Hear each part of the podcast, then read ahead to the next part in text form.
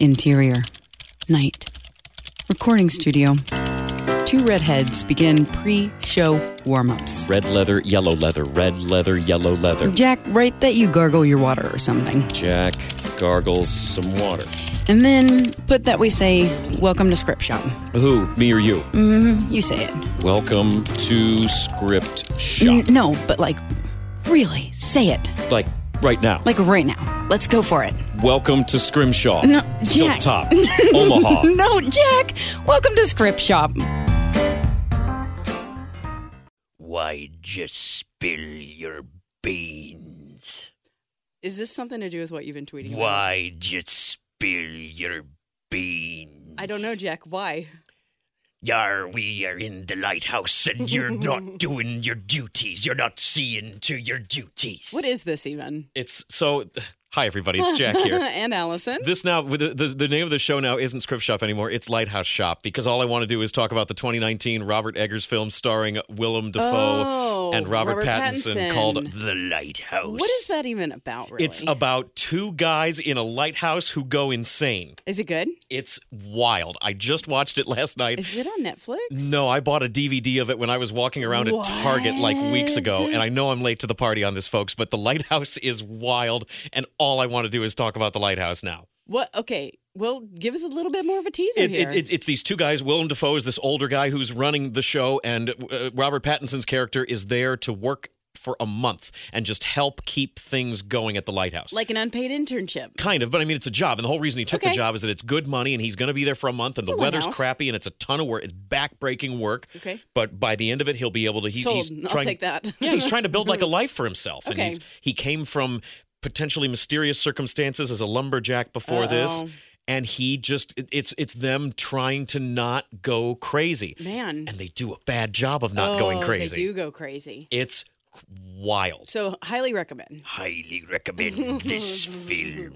Hey, speaking of people going crazy, Uh-huh. we've been a little bit crazy at my house lately. Oh, do tell. This is a we've we've been on a bit of a recording hiatus, folks. By the way, A short one, to be fair, because uh, like a month. Yeah. Honestly, maybe six weeks. yeah. Um, because when I was pregnant with Olive, we canned tons of shows, and Yeah. I successfully, I think, took off nearly twelve weeks. That's so yeah, right. the show. That was good. But this last time, everybody is so much busier because now we're popular and not Mm-hmm. Yes. just recording nerds. we have obligations now. But uh, you know, I was just setting this up that uh, I did have my second child.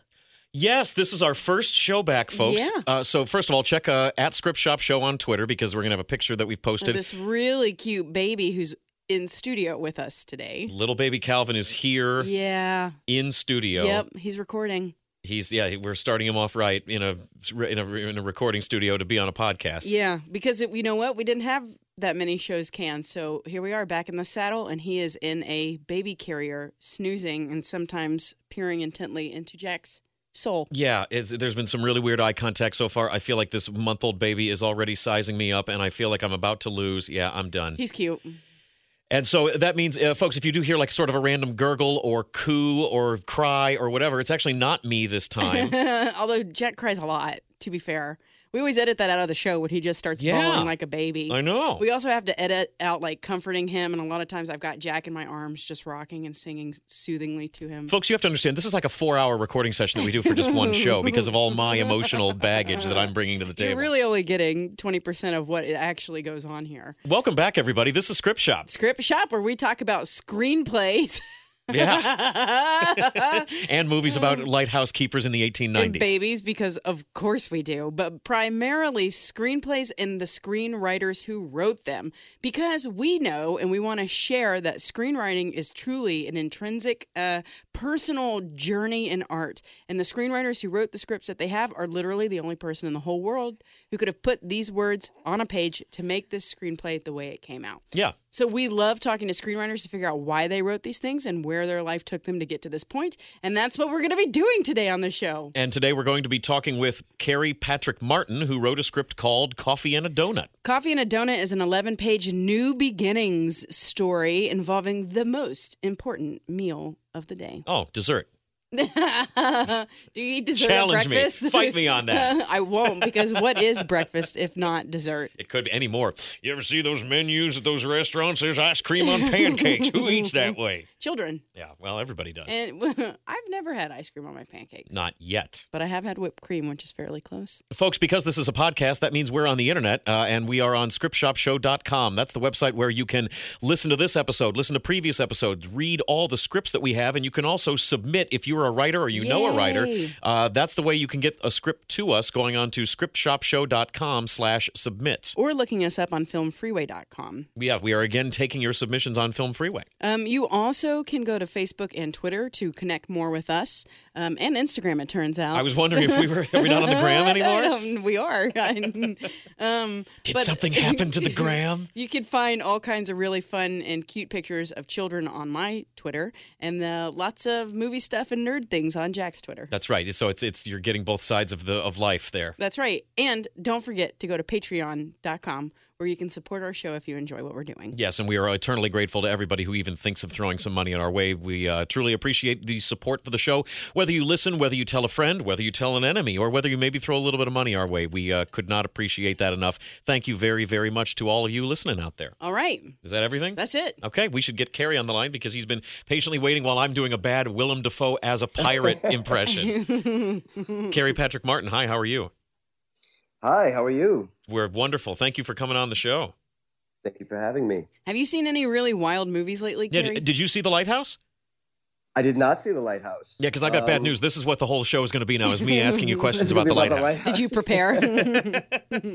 Um, I my life has been crazy. I haven't been to the movies in a little while. well, do so- do tell about this crazed life you have. Yeah. well, um, I uh, spend a lot of time working on my own scripts, my upcoming films, uh, in addition to my full time job and um, And running. I know you're and quite running. the avid running. runner. Uh, yeah, I ran the Flying Pig uh, Oh, in in- 2014. Here in Cincinnati. I was. I stayed the week and I had a really wonderful time. oh, that's awesome. That's the perfect time of year to be in Cincinnati too. Yeah, for sure. Oh, it was beautiful. where- I, uh, I saw the zoo. I went to the baseball. It's my favorite baseball park I've been to yet. Ooh. Oh, that's great. are you Yeah, are you somewhere yeah. in the Midwest? Where do you live?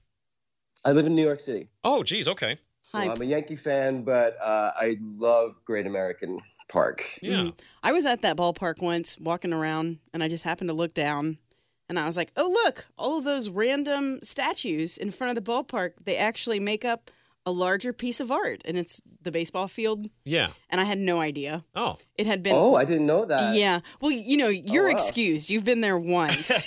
I've been living in Cincinnati now since 2007, practically. And uh, I, I had never put it together. Okay. Such a, sp- Oh, a sports wow. fan. Well, you made here. it. You made it Back, eventually. I'll have to check that out. It's really cool. Well, you can check it out next time you come to Cindependent, where uh, we were lucky enough to open with coffee and a donut this last year. Actually, That's right. Thank you so much for submitting to the film festival. That's gr- that's so great. Well, thank you for showing my film and We- making it the kickoff film of the, the yes, festival. seriously, we couldn't not do that. It's about breakfast, and it's very positive and sunshiny. It was Yeah. the perfect start. Um, but before we get into that, what's your what's your full time job? I work in sports arenas uh, in premium service. So um, Yankee Stadium was one of them. And so is that is that work why things have been so busy and crazy for you? Are you traveling around to other ballparks and stuff? No, I uh, I work um I work with the Nets too, the Nets and the uh, Islanders where Okay. they play as well in Brooklyn. So it's a really enjoyable job, but it keeps keeps us busy. Mm-hmm. Yeah, so you're not stuck in just one sports season because I know obviously opening day is coming up for everybody sport baseball wise, but I mean, yeah, if you're able to keep things going in uh, winter and fall sports too, that's great. Yeah, that's what it's. My life is split up between uh, sports and art. So it's a perfect balance. Well, in terms of that, you also said you spend a lot of time writing. How many screenplays do you find yourself working on at any given time? well, I'm a typical Gemini, so I'll be working on. Um, right now, I've got three Ooh. that I bounce back and forth on. So uh, I, I don't recommend it. I recommend being more focused than that. Why? But Is it just happening to you that way? yeah, I just come up with ideas and I have to jot them down. You Yeah. know, um, I don't necessarily write chronologically. I'll write the scene I've got the the scene that's in my head the most prominent. You know, and I pump that one out, and you know, I, I know what the scenes are going to be, but I uh, I just start with the ones that are screaming to be written. No kidding. Do you do you ever find yourself like you know you say you have three screenplays, but you're kind of just writing things as they come to you? Do you ever find yourself writing something that you think is part of one story, but it actually is the start of something different? Yeah, or or sometimes or or it's the um the wrong character that I'm Writing for like yeah I'll be I'll be like this story isn't about this person this, this story is about this other person in the same story. oh, that's so fun. Well, so what do you have? Do you have some Yeah. different things cooking right now, sitting on on the stove top of your brain? A couple things. Um, I, I'm not sure where they're gonna go. You know, they're they're vaguer than anything. Sometimes you start. Sometimes I start with a just an image I want to see or a character or something, and uh, then I go from there. There's nothing really right now that's screaming to be done. Right. You know. Well, are, were you born in New York, or did you move to New York to pursue screenwriting? I was born in Syracuse, born and raised in Mhm. Syracuse, New York, Mhm. which, uh, if people don't know, if you throw a dart right in the middle of New York State, uh, Syracuse would be the bullseye. Okay. And then, but eventually And, you found your um, way to the city. And then I moved to the city. I actually moved to be an actor. And uh, you know how life happens, you know, things change. And I ended up uh, writing and directing. And now here I am doing, now I'm a filmmaker. Well, yeah, you had to. I mean, you, you, it- it's, it's in your. Even if you did keep pursuing the acting part of it, it, it's in your interest to diversify your portfolio, so to speak, right? Absolutely, and I would really recommend anybody who wanted to direct uh, to take acting classes and learn how to act, learn what actors. When I ask an actor of something, I get to. Um, I have the perspective of knowing what I'm asking of them. Right. Well, Coffee and a Yeah. Donut was your directorial debut, correct? Yes. And how did that go? Yeah. What was that like? Did, well, you wrote it, you directed it. You're not in it, but how was this kind of taking this approach to it? Um, I loved it. It, it. it was. I just felt really at home. Um, you know, I had I had a great cast. It was really they made it easy. You know, I, I think most of the work was uh, casting them, picking the right people for the right roles. Yeah, that's like ninety percent of the work, Yeah. right? Finding some good people to put in the spots, and then just trusting them to do what they do. Pretty much, yeah. I mean, uh, sometimes you know you had to tweak here and there, but these folks just they they make me look good. You know. Um, and then and then you know creating an atmosphere on the set where people feel like they can do the work yeah. It's uh, amazing to me how atmosphere is becoming more and more important on sets. Just a handful of things that I've Mhm. directed, understanding that uh, the atmosphere is truly important. I had no idea. Just in terms of like the way everybody's Yeah, feeling really- on really- set. Yeah. yeah i really think it's like a director's primary job actually to make everybody feel safe and comfortable so Mhm. that they can work um, uh, freely Robert Eggers, when they were shooting The Lighthouse, was willing to work with Willem Dafoe and Robert Pattinson. Had two different approaches. Willem Dafoe, with his theater background, wanted to do a lot of rehearsing, whereas Robert Pattinson wasn't that into doing a bunch of rehearsing. He wanted to be a little more spontaneous on camera. And director Robert Eggers had to sort of balance those two things. And he said he really enjoyed working with both men's approaches to uh, to the work. Fun Lighthouse fact. Well, it's- i Cary, actually agree with that i um i i you know i'm in new york so the majority of the actors i find are going to be stage actors um, and and I like to find that delicate balance where you you rehearse but you don't do it too much. hmm Cary, let me ask you this: as far as for for when you were shooting Coffee and a Donut, as the writer and the director, I uh, let me trot out a scenario here. Whereas if it's two different people in those roles, the director may not be as beholden to following every single little thing in the script. Whereas if you're the person who wrote it and now you're the one at the helm trying to get this thing produced, was it easy, difficult to maybe be willing to do a little bit of killing your darlings or letting an actor take something in a way that maybe wasn't you what you intended when you were writing the script and anything like that for being the same in both roles? Um, well, I would add a third role to that, and that would be editor. Okay. Um, and they're three entirely different hats. And uh, I think the key is to understanding and knowing and accepting that you can't wear more than one hat at a time. Um, and if you read the script and you look at the film, you will see that there are things that aren't exactly as written.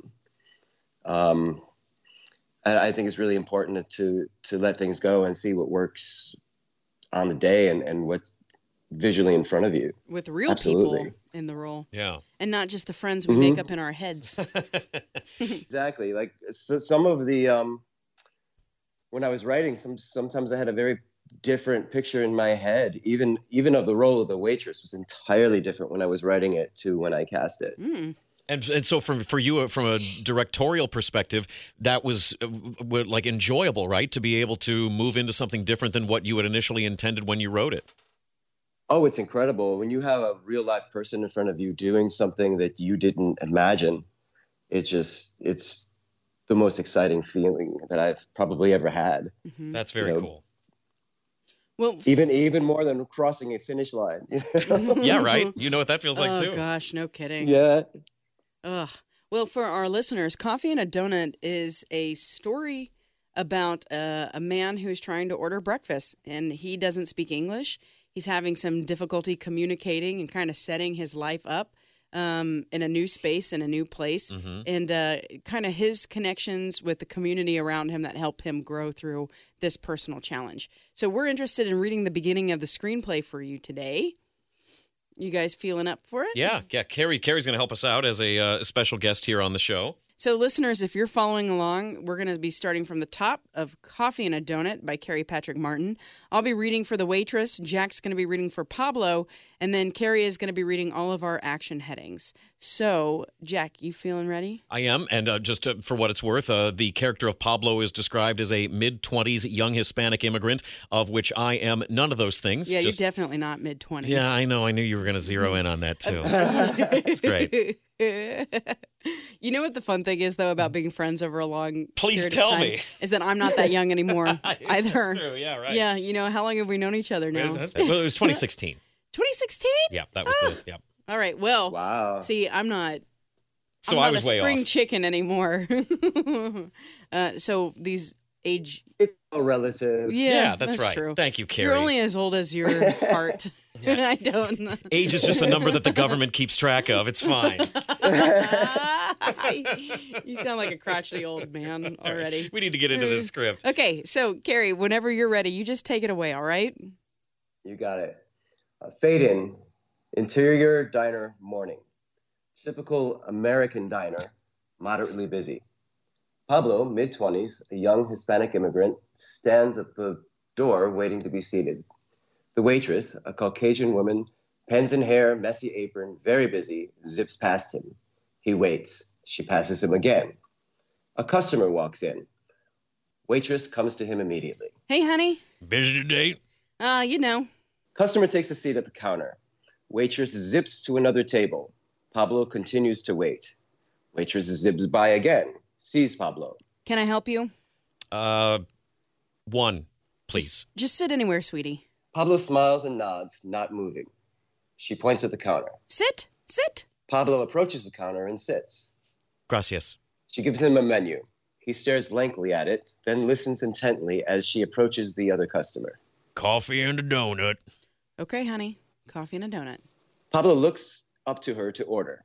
She passes by him and goes to the register to take a businessman's payment, then comes back to Pablo. Coffee and a donut. Got it, sweetie. A donut and coffee are placed in front of Pablo. Coffee and a donut. Gra- Thank you. End scene. All right, all right. Okay, so this is the setup for it. So Pablo is coming to this diner, and he's uh, sort of being a little bit swept up into the world. He's uh, the waitress is sort of always zipping around, and there's all, I mean, it's, it's a diner. There's a lot of activity going on, and everybody is pretty comfortable doing what they know to do. And Pablo isn't that comfortable because he isn't exactly sure. And again, he doesn't speak the language. So it's making it a challenge. The nice thing that happens with him is when he meets Camilla, uh, who's a woman there at the diner as well, who they're able to strike up a conversation, and she figures out that he, uh, the situation that he's in, because he keeps getting a coffee and a donut every time because that's all he knows what to say. Right, and he's getting sick of it. Yeah. He's getting sick of these coffees and donuts, which are delicious. Yeah, it's great, but I mean, yeah, you're getting a coffee and a donut every day. I don't want a donut every day. Sometimes I you love donuts. You might want hash browns. yeah, or yogurt. So she ends up Hmm. helping him and, and starts to tutor him in English. Right, because he doesn't speak English, is what it comes out. Right. He's just copying what people are saying around him. Right. And he's getting frustrated, damn it. Right. So uh, it, it moves on, and they, you know, she's helping him, and it, you know, it, it, like any sort of other thing where there's education and growth involved, that means growing pains. And at one point, he gets sort of fed up and frustrated, and uh, sort of calls the whole thing off. Right. As as is a very reasonable thing to do. Well, it, everybody gets frustrated sometimes, gets sure. We're done with this. But then ultimately, they end up uh, meeting again at the restaurant, and uh, it, it's sort of like a let's let's try it again. She pushes him to really order, and once he orders, he goes ham. Literally, he orders like everything on the menu. That's right. The waitress is like, "Whoa, geez, you should have just told me before." right? uh, so, Cary, what inspired this story? Yeah. Well, I was um, hanging out with a friend one night, and uh, he told me this story that his dad told him his entire life when he first came to the United States. Um, that he could only order a coffee and a donut, and we joked around about it. I, I said, well, "Yeah, I can imagine. You know, I can see this other food pass by him, and he wants that, but he can only say that." And we were laughing, and uh, then I said, "You know, you should write this down, because in, in the in these in the political climate we're in right now, uh, I I don't even like to call it political because it's people's lives. Social. Um, yeah, the so, socio-political life. Uh, you know what I mean? yes. Uh, the reality we live in right now, people are actually experiencing this, and uh, I felt it was really important to know. And I, I said to him, "You should write this down." And my friend said, "Well, you're the writer. You write it." what a good friend. you do it, butthead. so I did. I wrote it down and I brought it into my uh, my writing lab, and um, and my writing lab is actually very diverse. Um, uh, I'm probably one of the only white guys in it, so I was really nervous about showing this. But it was really the the people who, not only the uh, Latino Latina um, writers that it spoke to, but anybody who had an immigrant background in their families really like loved this. And by the time I got to the um, second or third draft, the consensus was, that, I, that I should shoot it. Aw. That's great. I was because I was curious really about nice. what the personal connection was to the story. Whether like you yourself had found yourself in a situation where you didn't speak a given language, or i- if it was a story of like a grandparent or whatever. Yeah, I was curious what the what the connection there was for you. Yeah, I mean, I had to find a connection for myself, and to me, it was um, not so much the language, but the fish out of water thing. Mm. You know, I remember uh, being younger, you know, like a young teenager, walking into a fast food restaurant. It was incredibly crowded, and I was just standing there, like nobody was waiting on me, and I stood there forever, and I was kind of just too shy to uh, to speak up. So I had the experience of knowing what that felt like, and I applied it. Um, I, I think Pablo's challenge is not just the language barrier, but also the um, Confidence. the confidence. Yeah, he's he's very timid. He's very um, you know unsure of himself, um, and I, I think that comes into play for a lot of people too, especially if uh, they don't think they even if they do speak the language, they don't speak it well enough, in their opinion, and just afraid to speak. You know, so I want to sort of empower people this way too. Say, you know, you know, you don't have to be perfect. Would you consider yourself a shy or confident person?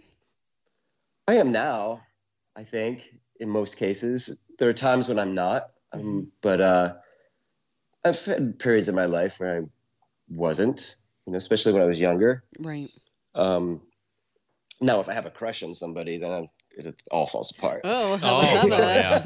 I get that. Yeah, sure. Uh, Cary, I'm curious too, as far as the the the fact that this is set at a diner and there's food involved, and just the idea of ways to connect with somebody, uh, with another person, with another culture, or whatever, specifically through food. I think that's such a powerful, like human sort of thing that we can do. Uh, How much of w- w- was there was there a thought about that at, at all for you when you're writing and you're telling this story? I, I think that's a large reason of why uh, that story spoke to me. Absolutely. Um, you know, we all, it's not just food, but it's breakfast.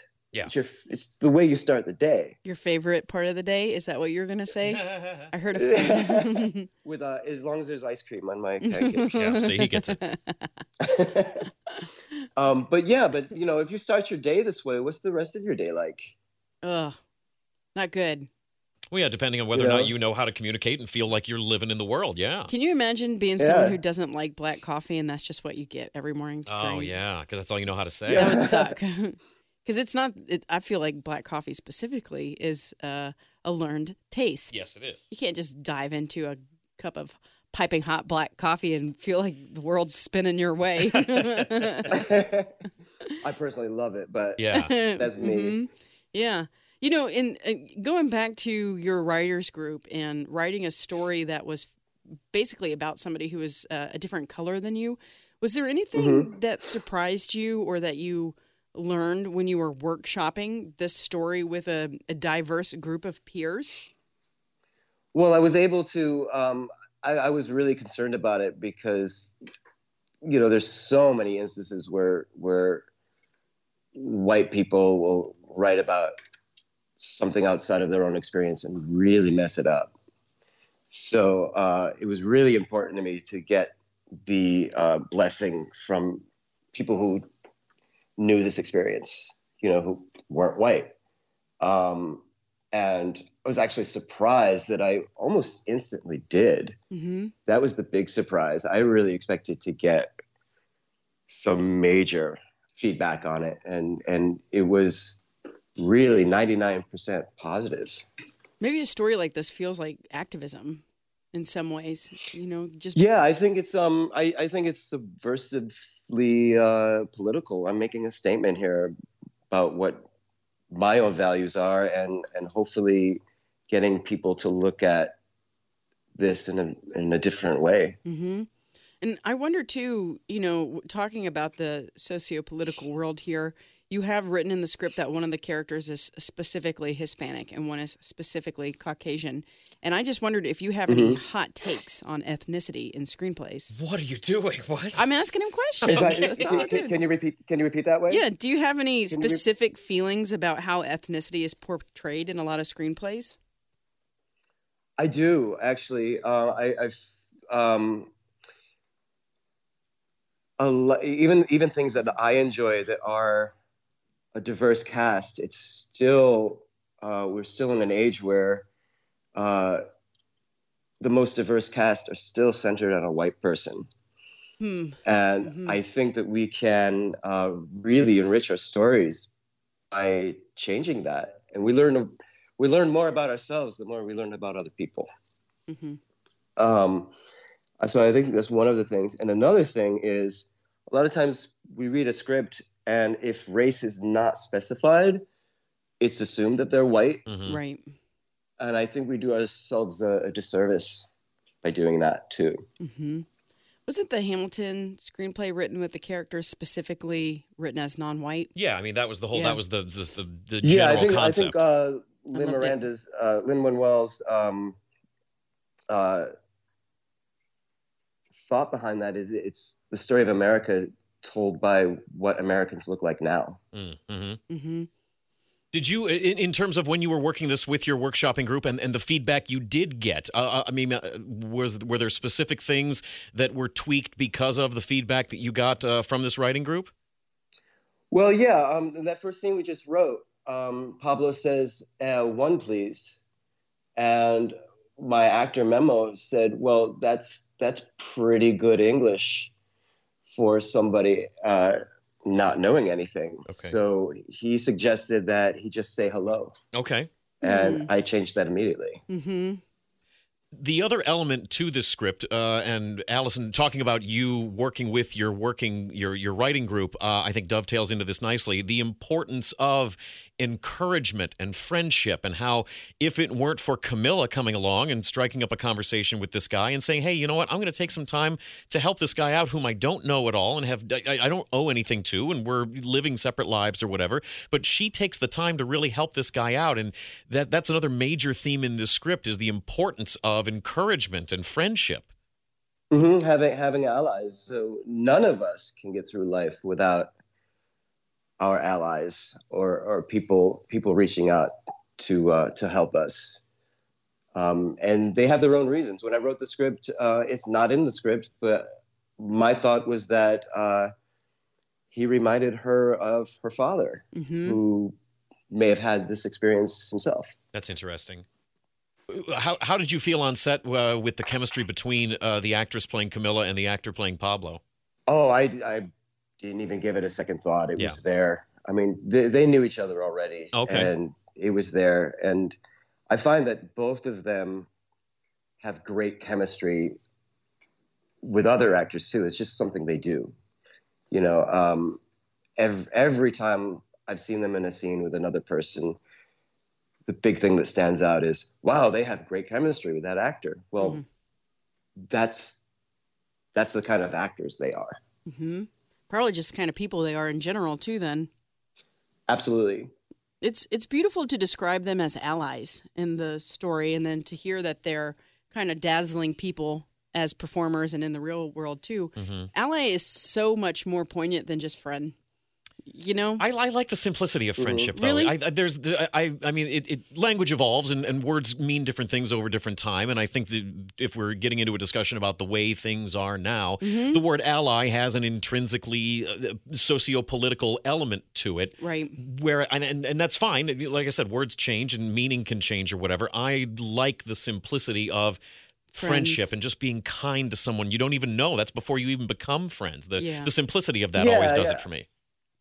I actually, I actually do agree with that. I've had uh, friends tell me, "Oh, you're such a great ally," and I, and I said, "No, I'm really just your friend." Yeah, there's no You know, motivation here other than you being know, nice to you. Yeah, there's, there's no, there's, you know, I, I happen to like you, you know. hmm Um, so yeah, I, I mean, I, I would, I would say, you know, each has their own specific uh, subtext, but uh, and they can both apply at the same time. Sure, absolutely. Now, Mhm. you ended up taking this on a festival run. Um, I'm assuming just because we were, of course, lucky enough to play it as part of Cindependent. And how was the festival uh, reception to this story and this production? It's been overwhelmingly positive. It's uh, really kind of blowing me away. We're still out there. We're still showing this around. Um, I think the second year is kind of slowing down, but um, it's one thing that happens is I get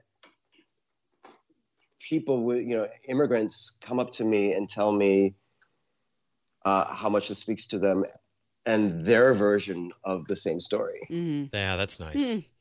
Mm. you know and that's that to me is just um, it's it's better than any award i mean we've won some awards but that is the top award And that and that's got to be so rewarding too for you as a filmmaker and a storyteller to to, to craft this thing that you know you that, that struck a chord with you when you initially heard it, and then to produce this thing in a way and putting it out into the world where it, it it's striking a chord with other people. That's that, that this is what we talk about on the show the the human connection with with yeah. story and, and culture and, and and humanity. No that's the goal. I mean that's you know for artists that's exactly i think the goal for most if not all of us. Hmm no matter what kind of story we're telling. Hmm even even a thriller action movie we we want somebody to feel something. We want people to feel something. Yeah. There's just beauty in the simplicity of storytelling, regardless of the genre. Yeah, and when you say simple, I find as a writer myself, uh, when I'm doing rewrites, it's really about simplifying. When I try to embellish, I mess it up. When I simplify my story, like this, the first draft of this had like five locations where she was uh, tutoring him, and once I got it down to the one location, hmm that uh, I think really strengthened it. I'm curious too about in the way that the, the, the story is so uh, we're using the word simple a lot and the idea of just mm-hmm. telling this straightforward tale of guy going to a restaurant who doesn't speak the language makes a friend and learns how to you know thrive in the world more. The simplicity of the story there's no it, it- I don't think that there's any sort of expectation on the viewer's part of oh now they're going to fall in love or like some sort of thing that goes beyond just what the story you're telling I think I, I, I like the the straightforwardness of this is the story we're telling and there's I, I, on, from your point of view as the writer was there any thought of making this story any bigger than it is Um, I, my first draft, it, they did fall in love, Okay. and it, was- it was just too mucky. It was too Yeah. messy. Yeah. It was, you know, uh, Once once I got that out, it was I got got it down to one location, this simple through line story, and and that's where it was. And I've been asked if I want to expand on this, and I think the strength is for this piece this is where it sits the strongest Yeah.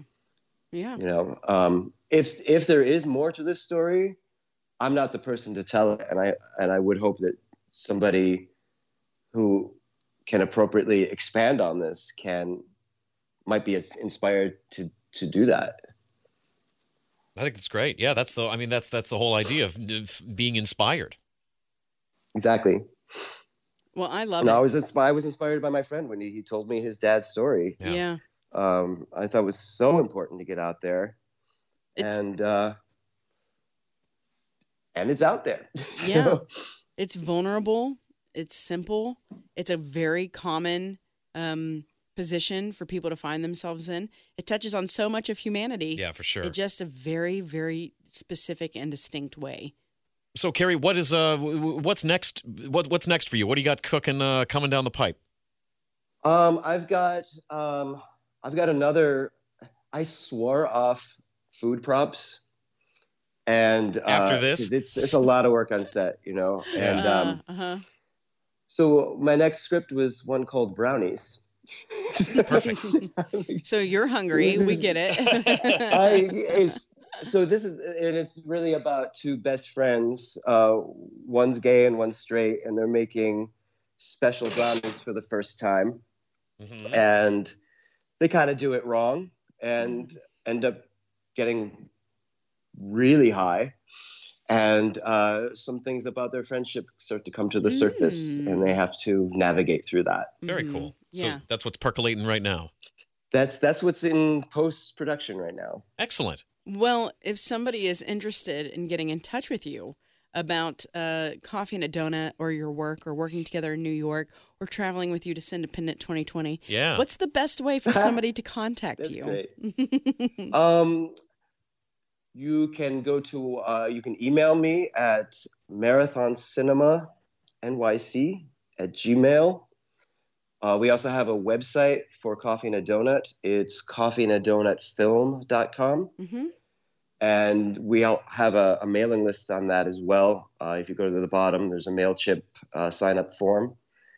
And i'm on twitter and instagram. Uh, twitter under uh, cary patrick and instagram under cpm filmmaker under meaning like the underscore no no no um, not underscore oh okay so at Just Cary Patrick cpm yeah at cpm filmmaker Gotcha. Great. Well, Cary, thanks so much for sending in your work. Thank you for uh, submitting it to Cindependent, and thank you for coming on the show. I know we had a few scheduling uh, issues uh, in the run up to this recording that we're doing, and I'm really happy that this is going to be a quick turnaround. Uh, that we're going to get the show out there as quick as we can. So, uh, thanks so much for coming on the show. We appreciate it. Thank you for having me this is great Yeah, thank you. So that's Cary. That's awesome. Yeah. I this is so silly, but you know he runs marathons, and so hmm now I like the idea that he might always be perpetually hungry because he's just burning a million calories Yeah, he's, every that, day. that engine just needs Um, fuel constantly. He's like, mm, I'm gonna get away from food prompts, but after this breakfast one and this one about brownies, which of course is not just about brownies, Sure. but maybe I should write something. Let's see, hamburgers, hamburgers, Skyline, Something Scalini's, some kind of hamburger story that I need to do. What about a chicken nugget story? Mm, pizza, pepperonis, um, num num num num. You know, it's interesting too in terms of fuel. Uh, when they were shooting the lighthouse, uh, they Oh actually because they shot it on double X stock black and white, it needed so much more light in order to expose the film. It's so dark. Yeah. So they would have lights in these guys' faces, like 500 watt lights, Oh that- and they could barely see anything because you need such a strong light to even hit on the film. And like so, have so there were times in when they were doing these scenes, and Willem Dafoe and Robert Pattinson had these bright lights right in their faces. They're these just dazed. flickering uh, several hundred watt lights, halogen bulbs, and, but and they can't keep it like they can't see each other, but they still have to do the scene. Yeah, how do you think that worked out for them? I think it worked out really well, and you can uh, check out uh, the Lighthouse by Robert Eggers, uh, picking it up. Uh, I'm sure it's digital and on disc everywhere. If you want to check out something way more interesting, let me just encourage you to go read this screenplay Yes. on our website and uh, support Cary Patrick Martin by connecting with him on Facebook, Instagram, sending him an email, you know, signing up for his mailing list, and then following us online as well at Script Shop Show, Facebook, Instagram, and Twitter. And you can also read all of our scripts. Uh, scriptshopshow.com. That's the website where we have scripts, we have episodes, we have uh, everything there for you. Uh, check us out online. Check us out on Patreon. Uh, we're all over that dang old internet. That's right. And, uh, you know, you can always check us out here. So until next week, friends, that's a wrap. Script Shop was created by Allison West, hosted by Allison West and Jack Crumley, produced by Frank Steele. Thanks to iHeartMedia Cincinnati for use of their studio. Intro music, Retro Soul by bensound.com. Outro music by purple-planet.com. Special thanks to all our guests. Thanks for listening.